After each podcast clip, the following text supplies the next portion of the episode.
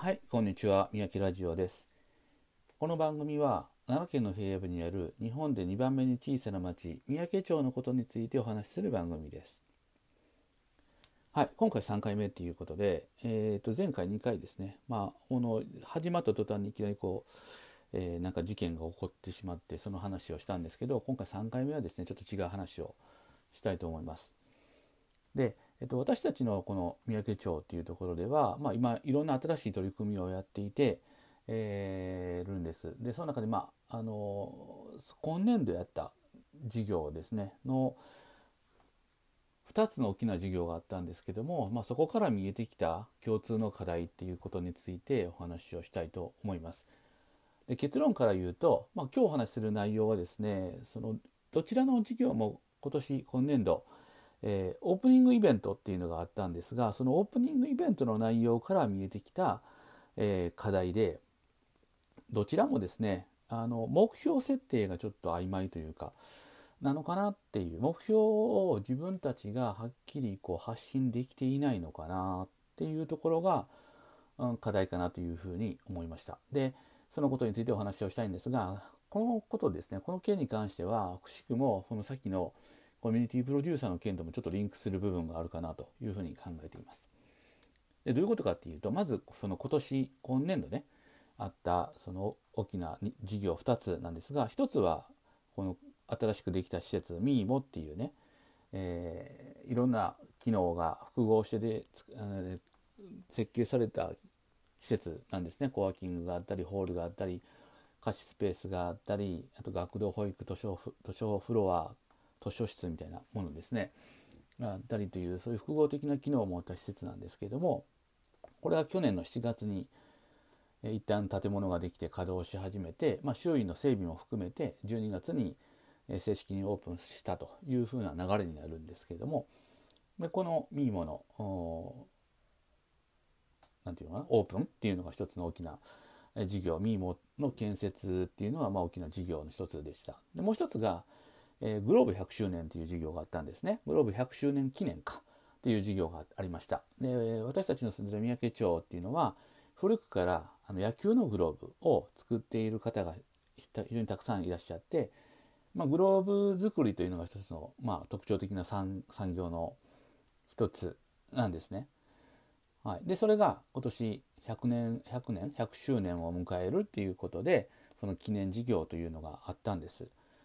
で、この2つの事業、何がそんな共通点があるのかっていうところなんですけれども、どっちもですね、オープニングイベントといいますかがありました。で、一つはグローブ100周年の方は8月ですね。ミーモが7月にオープンして、その後だったんで、8月にその記念事業のオープニングイベントっていうのがあってですね、その時に、スピーカーさん、有識者なんていうんだろう、人に来ていただいてお話をしていただきましたという、そういう機会がありました。一方、ミーモの方も12月に、グランドオープニングということで、いよいよ本格的に始まりますということで、オープニングイベントがあってですね、その時にも基調講演ということで、外部の方に来ていただいてお話をしていただきましたと。この2つのオープニングイベントがあったんですけれどもね。で、共通してたのは私から見てなんですけれども、多分その私たちがどうしたいのか、どんな風にありたいのか、グローブ100周年でどんなことを成し遂げたいのか、何を実現したいのか、これを今後どういうふうにつなげていくのかみたいなところが正しくというか、伝わっていなかったり、ミーモの方もミーモっていう施設を作ったことによってどんなことを期待しているのか、どんなことが起こってほしいのかみたいなところがですね、おそらく伝わってないんじゃないかなっていう印象を受けましたという話なんですね。で、グローブ100周年の方は、お二方来ていただきました。お一人はスタジオ L っていうところの、山崎亮さんっていう方ですね。この方は街づくり界隈ではかなり有名な方みたいで、情熱大陸とかにも出られた方らしいんですが、私も全然知らなかったんですけども、っていう方が来られたのと、もう一人は、セメントプロデュースデザインっていうところの金谷さんだったと思います。名前間違ってたらすいません、が来てくださいました。このセメントプロデュースデザインっていうのはそうですね、ものづくりからこうなんだろうな、街づくりなのかな、地域の活性化なのかなみたいなことをものづくりから入っていってやるっていうような、そういうふうな会社というふうに認識しているんですけれども、そこの代表の方が来てくださいました。でこのお二人がですね、グローブ100周年記念のオープニングでお話をしてくださったんですけれども、で一方でミーモのオープニングの方は外ことっていう雑誌ですね、雑誌って言っていいの、外ことっていう本の編集長である指出さんっていう方が来てくださって、でお話をしてくださいましたということなんですけれども、これね共通しているのはお話ししてくださった内容が、僕の見え方からなんですけど、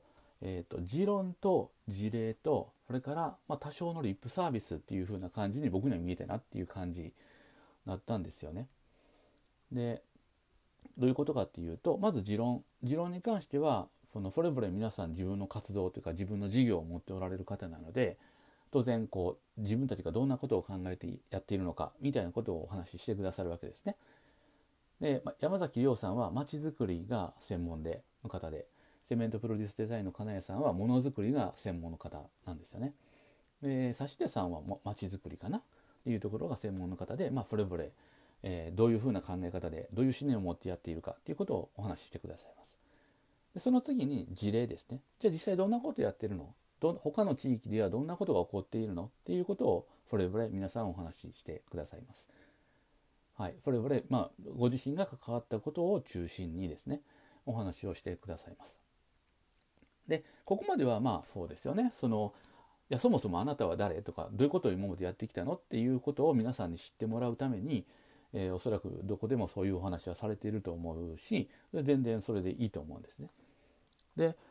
そこまでだったらいわば持ちネタを喋っているだけなので、わざわざこうお呼びして来ていただいてお話をしていただく限りは、グローブ100周年についてのお話であったりとかミーモについてのお話っていうことをしていただかないといけないわけですけども、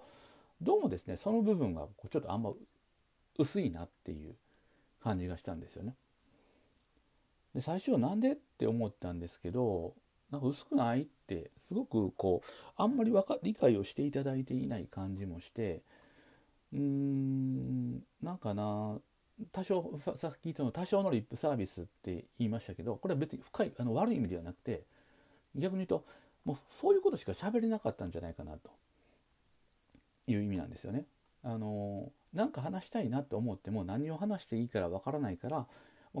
なんか多少リップサービスっぽいことをお話ししてくださったのかなみたいな風に僕はちょっと感じてて、もしかするといやそんなことないよっておっしゃるかも分かりませんけど、でもなんかね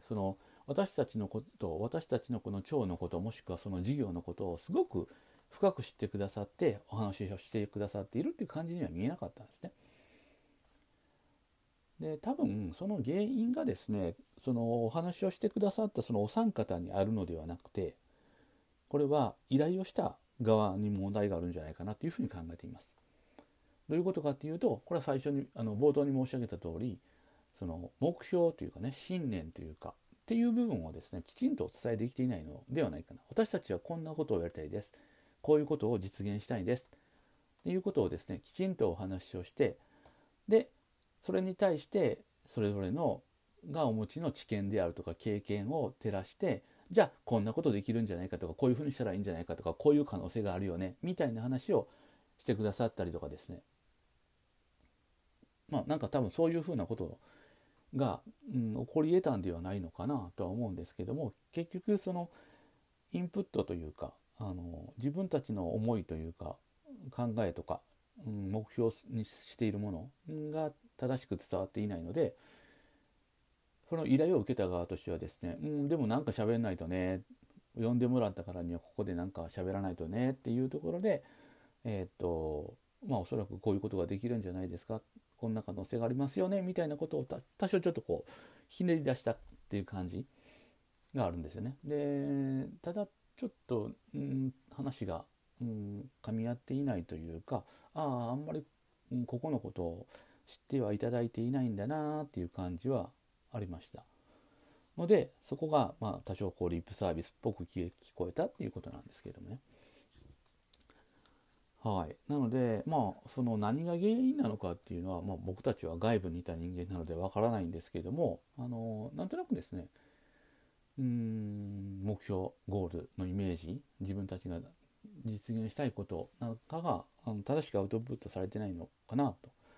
やはりそういうね方々が来てくださるから、何かいい話してくれるんちゃうかなみたいな、その丸投げ、ある意味丸投げのこう状態で話が進んでいて、まあ、いざ当日を迎えて、いや俺らここに立ってるけど何喋ったらええのっていう風な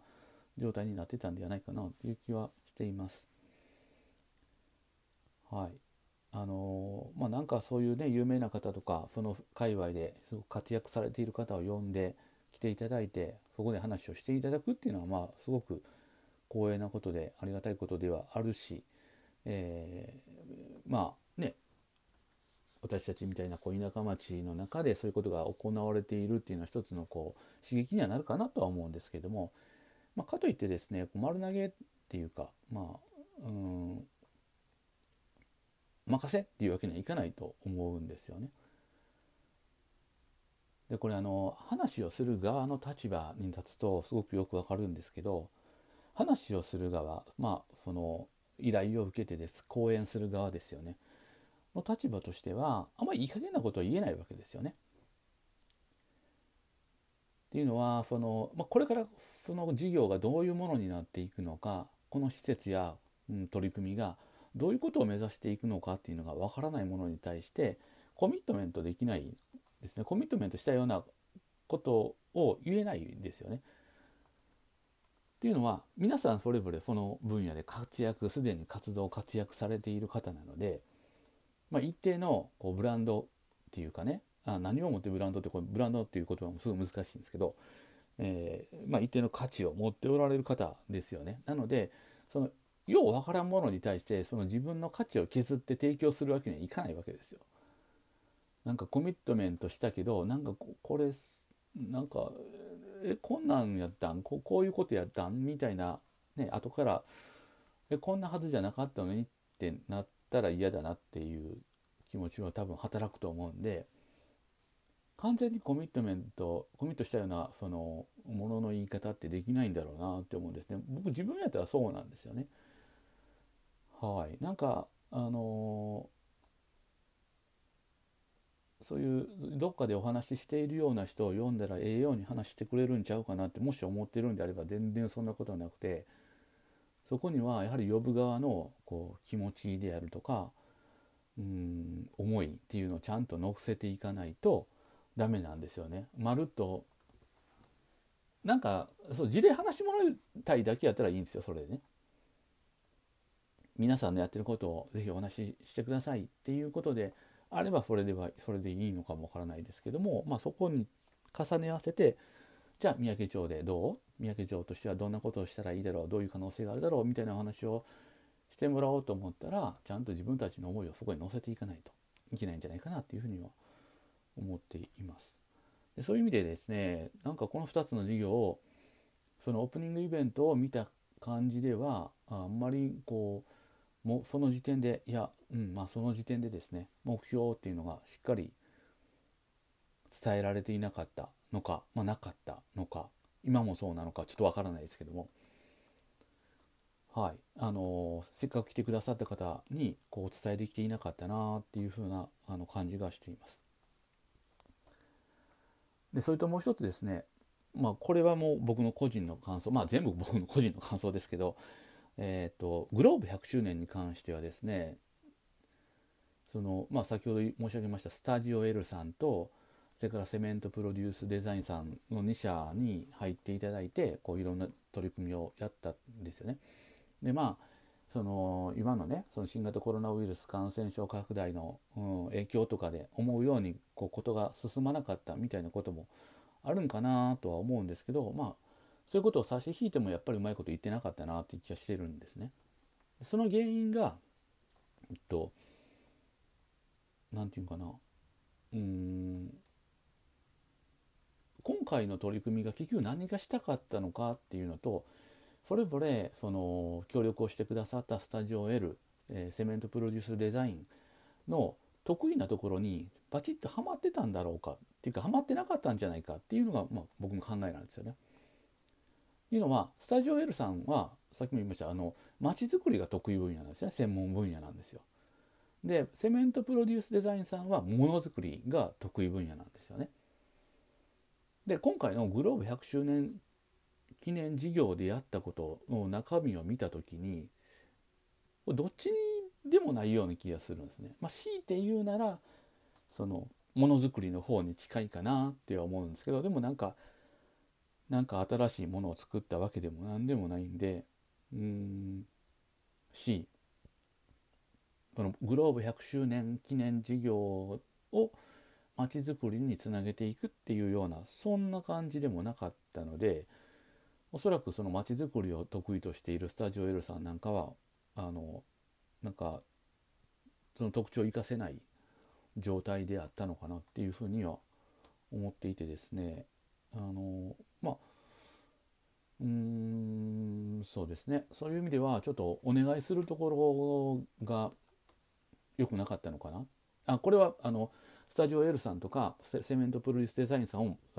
批判してるんではなくって、そもそもやっぱりお願いする側が何をしたいから、どういうところにお願いしたらいいっていう、そういう発想がなかったんちゃうかなっていうね。で、そういう意味で言うと、さっきのっていうか、この1回目2回目でお話したね、コミュニティプロデューサーの件とすごく似てるな、ミスマッチじゃんそれっていう感じなんですよ。だからそのグローブ100周年に関しては本当にあれで良かったんだろうかっていうのはね、そのお願いするところがまず最初に決まってて、そこから何やるかってなってて、でもそこもうまいこと動いてなくって、結局なんか知らんけどどっかで撮った動画を YouTube に上げているとかね、最後元巨人、元ベイスターズの駒田さんとか、タレントじゃねえわ、俳優の名前忘れた、みんな福君って呼んでるんだけど名字が覚え出せない方とか呼んだ、そういうイベントをやりましたけど、でもそれってそのスタジオLさんとかセメントプロデュースデザインさんの得意分野じゃないんじゃないのっていう気がしてるんですよね。やったらもちろんお願いしたらやってもらえるとは思うんだけど、多分違うよねっていうね。そこのところがそこも本当にミスマッチだったなっていう気がしています。そういう意味ではね、本当に、今回のそのコミュニティプロデューサーの件もそうです。そのコミュニティプロデューサーとして来てくださった方に本当に申し訳ない気持ちもあるし、グローブ100周年とか、ミーモのそのオープニングで来てくださった指出さんとか、もう皆さん本当にちょっと申し訳ないなっていうのが僕の中での気持ちですね。はい。これは外で見た感じなの話なんで、実際中の人たちがどう思っているのか、当のご本人がどう思っているのかっていうのは全然わかんないんですけども、僕の中ではちょっとうまいこと言っていないミスマッチが起こっていたのではないかなっていうふうな気がしています。はい。というところで、ちょっと取り留めもない話を長々としてしまいましたけれども、今回はですね、その2021年度に実施された2つの大きな事業、グローブ100周年記念事業とミーモの建設とオープンに関して、これらのオープニングイベントから見えてきた、今の現状の課題ということについてお話をしてみました。最後まで聞いてくださいましてありがとうございました。はい、こんにちは。三宅ラジオです。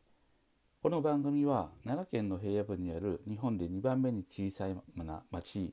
三宅町のことについてお話しする番組です。はい、というわけで、すごく暖かくなってきましたね。急にむっちゃ暖かくなってきて、昨日とかね、本当薄着っていうか、あんまり厚着してると本当に暑くて辛いぐらい、昨日すごい暖かかったです。今日もすごい暖かくて、いよいよですね、田んぼの周りをケリが飛ぶようになってきました。ケリーっていうのはこれ鳥の種類なんですけど、この季節になるとですね、田んぼに卵を産むんですね。で、卵を産んで、その卵を守るためにその親鳥がその上空をこう警戒するんですけど、いろんな鳥がやってくるんですよね。主にはそのカラスだったりするんですけど、カラスとかね、サギとか、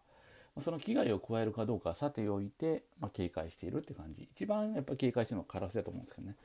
カラス卵を狙ってくると思うんで、非常にですね怖いです。本気なので、当たり前ですよね。自分の子供を守らないといけないので本気でこう威嚇してきます。僕らワンコの散歩してても、ワンコの散歩してても威嚇してくるんですけど、結構怖いですね。はい、ですけども、それはね、彼女らがそれを生きていくというか、子孫を残すために必要なことなので、そりゃそうやんねっていう感じではありますけれども、こういうのが行われるというか、こういうことが起こってくると、いよいよ春になったなっていうふうにいつも感じます。はい、で今日はですね、お話はですね、来年度この4月から実施される取り組みについてちょっとお話をしたいなと思うんですけど、先日ですね NHK のニュースで、報道されたその三宅町でね、若者の流出を防ぐための10代の居場所づくりをしますというふうな話があってですね、このことについてちょっと考えてみたいなと思っています。で記事を見るとですね、この三宅町の一つの課題として人口の流出っていうのがありますねと。若い人たちが三宅町を出て行ってしまうっていうところが課題になっていて、でその3年前に中高生を対象にやったアンケートでは、住み続けたいという回答が 6% にとどまったと。これ何とかしないといけないよねということで、10代の子どもたちを対象にした居場所づくりっていうのを、来年度この4月から始めるんだそうです。でその拠点がですね、ミーモになって、県外からその地域おこし協力隊を2人呼んで、来ていただいてやるというような話が報道されていました。でこの件なんですけれども、人口流出を防ぎたいというね、そこは分からなくはないというか、人口増えた方がいいと行政が考えるのは分からなくはないんですけれども、そもそもですね、若い人が出ていくのを防ぐっていう考え方がいいのかとはちょっと思うところはあるんですね。で、考えてみればですね、10代で自分が住むところを選べるってほぼ大学入ってからぐらいなんじゃないかなと思うんですよね。小中高の間は、基本的にはですね、親元に住んでいる、実家に住むんで、どこに住むかを決めるのは子供じゃなくて親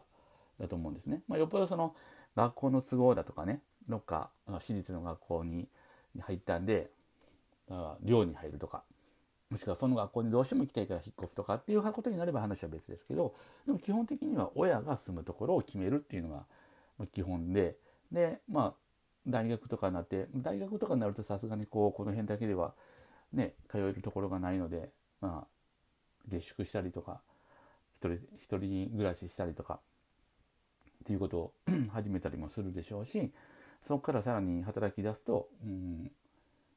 自分の生活が始まる、いよいよ本当の意味でね自分の生活が始まる、生計も自分で立てるっていうことになってくるんだろうなっていう感じではあるので、10代って考えた時にですね、別に10代の子どもたちが住み続けたいかどうかっていうのを自分で決めるわけでもないんだよなと思ってちょっと見てたんですね。で回答は 6%、 その住み続けたいという人が 6% にとどまったっていうのも、そんな驚くほどのことでもないかなっては思っていて、大体ですね、小学生とか中学生、これ対象は中高生か、が将来どうなるか、自分がどうするのかなんて分かんないわけじゃないですか。で言うても不便なところなので、ここに住み続けたいかと聞かれたら、そうじゃないですって答えるのもある意味はしょうがないかなっていう感じはあって、そこは別にあんまり気にしてもしょうがないんじゃないのっていうふうには思ってはいるんですね。で、それよりもむしろですね、いろんなところに出かけていってというか出ていってでいろんなこう世界を見て、でその人間としてなんていうかな、成長していくっていうふうになる方がいいんじゃないのかなって思うんですよね。でそうなった結果、まあ結果っていうか、まあ、そう成長して大人になって、まあ、家族ができたりとかして、でまた三宅町に戻ってくるっていうふうな形の流れになるのが一番いいんじゃないかなと思うんですよね。でそれプラスまあ、外の人を呼び込むっていうようなことができたらいいんじゃないかなっていうふうには思うんですけどもね。でまあその話は置いといたとして、まあ、仮にですねその10代の居場所づくりっていうのをやったとしてですね、それが若い人の流出を防ぐことにつながるのかどうかっていうと、それもちょっとよく分かんないなっていう。10代の居場所で、まあ、そもそも10代の居場所って何っていうのもあるんですけど、まあ、多分ここで中高生は対象にアンケートって話なので中高生を対象にして話だと思うんですが、どんな居場所を作ったら居続けたい、大学を卒業しても三宅町に住もうと思えるのかっていうのはよくわかんないですよね。なんでかっていうと、その頃にはその10代の居場所って自分のもう関係なくなってるわけですよ。自分の居場所じゃないんですよね、基本的には。だから、まあ、その10代の居場所を作ったところで、その子たちが22とか3とかなった時に、もしくはまあ20歳とかでもいいんですけど、なった時に居場所、そこに居続けたいという理由付けになるのかなっていうのはちょっとよくわかんないなっていう感じですね。で、まあこれもまあ僕の主観なんですけど、多分10代の居場所づくりをしたいという話はまああるんだと思うんですけど、それが若者の流出、外部への流出防止になるというふうな話って多分ね、これ多分実は違う話なんちゃうんかなという気がしてるんですよね。で10代の居場所づくりを作りたいっていうふうな話があって、まあ、そこにですね若者の流出防止っていう話をどうもつなぎにいってるだけなんじゃないのかなっていうふうに僕からは見えるんですね。まあ、ちょっとうがった見方かもわかんないですけどね。だ少なくともなんかそこがつながる気があんましないんですよ。そこがすごく納得できる人ってあんまこの話いないんちゃうかなと思うんですけどね。だからその10代の居場所づくりっていうのはそれ自体は全然悪いことじゃないというかいいことだとは思うんですけど、まあ、どんなことをやるのかにもよりますけどね。でもただ少なくとも10代の居場所づくりという言葉を聞いたときにそこに対してダメだとかけしからんとかっていう人は今いないんじゃないかなと思うんですけど、それがその若者流出につながるのかっていう話になってくるとちょっと違うかなと思っていて、そこで気になるのはなんかそこの辻褄合わせをするための施策になってしまわないかっていうのはちょっと気になるんですよね。シンプルに10代の居場所づくりですとね、中高生が集まる場所を作るんです、ここから、なんかこういうことができる中高生を創出するんですみたいな話なのであればまあいいかなって思うんですけど、そこからですね流出防止みたいな話にどんな風につなげるんかみたいなところでそこのストーリーをつなぎに行く段階でねおかしなことにならなければいいなっていうふうには思っています。で今回のこの事業ですね、600万円程度の予算を投入するって話なんですけど、まあ、実際600万でその若い人の流出を防げれるんだったらもうみんなやってると思うんですよね。他の自治体とかもこれ別に三宅町だけの課題じゃないんで、若い人が出ていってしまうっていうのはいろんな地方都市地方の町の課題ではあるんで、それがその600万ぐらいの予算でね防止できる防げるっていうんだったらこれ本当すごいモデルになるなと、多分他の自治体がどうやってるんですかみたいなことを聞きに来るレベルになると思うんですね。そうなるんだったらまあいいんだけど、実際問題それはちょっと難しいんちゃうっていう気はしてます。はい。なので、まあ、何が言いたいかというと、まあ、10代の居場所づくりそのものはいいと思うんですけど、本当に若者の流出防止になるのかなっていうところで、そこのなんか無理やりの辻褄合わせみたいなことが行われなければいいなとは思っています。はい。まあ、今日のところはこんな感じで終わろうかなと思います。はい、今日も最後まで聞いてくださいましてありがとうございました。はい、こんにちは。三宅ラジオです。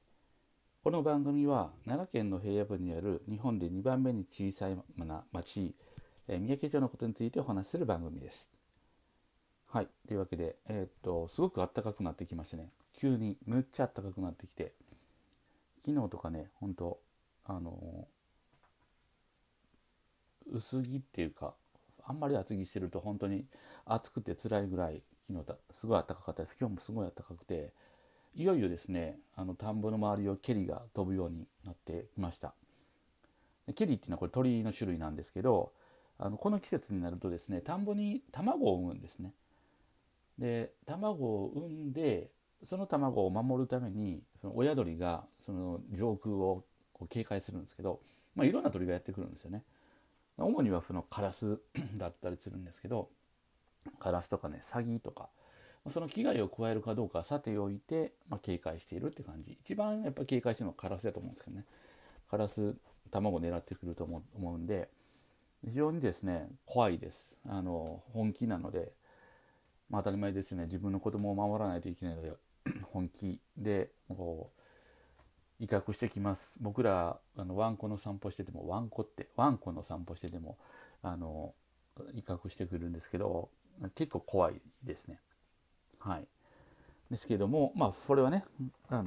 彼女らがそれを生きていくというか、子孫を残すために必要なことなので、そりゃそうやんねっていう感じではありますけれども、まあこういうのが行われるというか、まあ、こういうことが起こってくると、いよいよ春になったなっていうふうにいつも感じます。はい、で今日はですね、お話はですね、来年度この4月から実施される取り組みについてちょっとお話をしたいなと思うんですけど、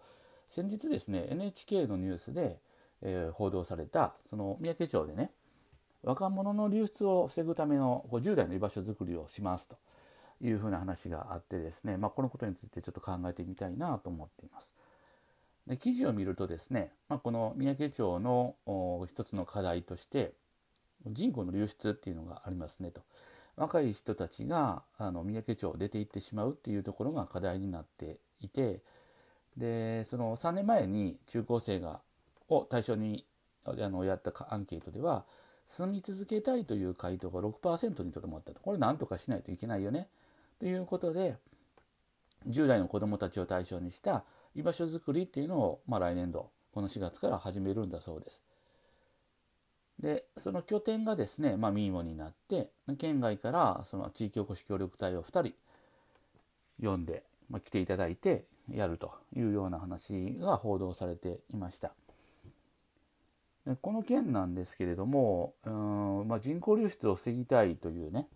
そこはまあ分からなくはないというか、まあ、人口増えた方がいいと行政が考えるのはこう分からなくはないんですけれども、まあ、そもそもですね、若い人がこう出ていくのを防ぐっていう考え方がいいのかとはちょっと思うところはあるんですね。で、まあ考えてみればですね、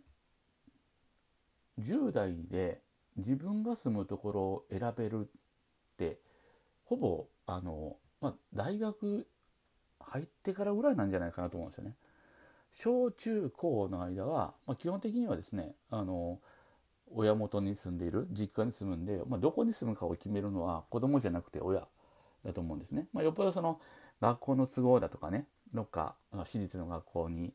入ったんで、寮に入るとか、もしくはその学校にどうしても行きたいから引っ越すとかっていうことになれば話は別ですけど、でも基本的には親が住むところを決めるっていうの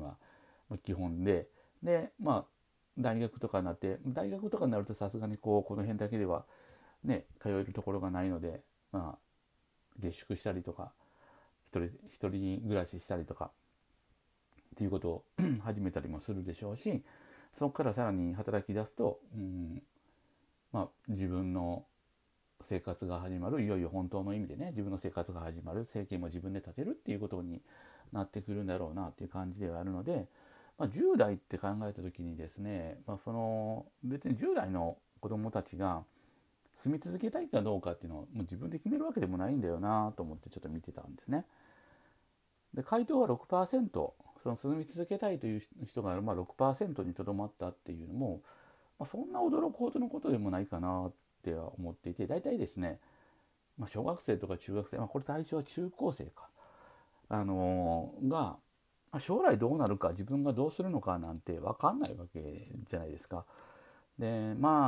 言うても不便なところなので、ここに住み続けたいかと聞かれたら、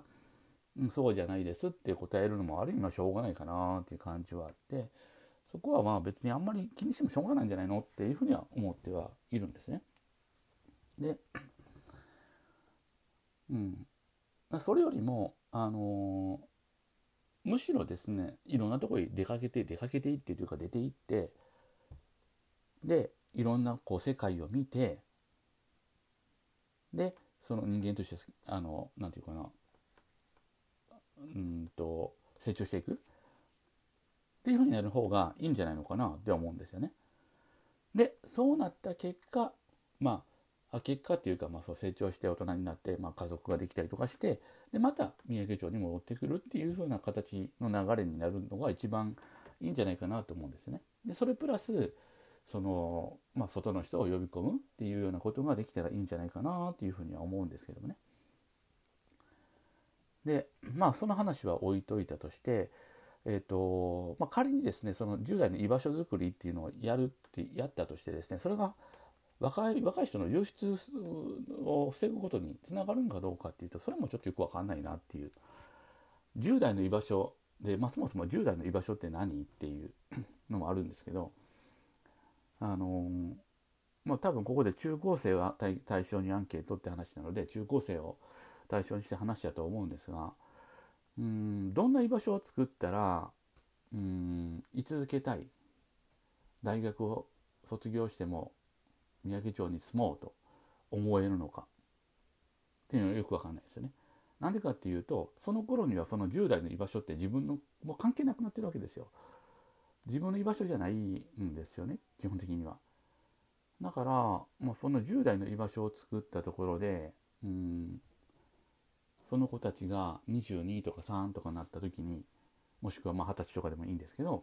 なった時に居場所、そこに居続けたいという理由付けになるのかなっていうのはちょっとよくわかんないなっていう感じですね。で、これも僕の主観なんですけど、多分10代の居場所づくりをしたいという話はあるんだと思うんですけど、それが若者の流出、外部への流出防止になるというふうな話ってこれ実は違う話なんちゃうんかなって気がしてるんですよね。で10代の居場所づくりを作りたいっていうふうな話があって、そこにですね、若者の流出防止っていう話をどうもつなぎにいってるだけなんじゃないのかなっていうふうに僕からは見えるんですね。ちょっとうがった見方かもわかんないですけどね。だから少なくともそこがつながる気があんましないんですよ。そこがすごく納得できる人ってあんまこの話いないんちゃうかなと思うんですけどね。だからその10代の居場所づくりっていうのは、それ自体は全然悪いことじゃないというか、いいことだとは思うんですけど、どんなことをやるのかにもよりますけどね。でもただ少なくとも10代の居場所づくりという言葉を聞いたときに、そこに対してダメだとかけしからんとかっていう人はいないんじゃないかなと思うんですけど、それがその若者流出につながるのかっていう話になってくるとちょっと違うかなと思っていて、そこで気になるのは、そこのつじつま合わせをするための施策になってしまわないかっていうのがちょっと気になるんですよね。シンプルに10代の居場所づくりですと、ね、中高生が集まる場所を作るんです、ここから、こういうことができる中高生を創出するんですみたいな話なのであればいいかなって思うんですけど、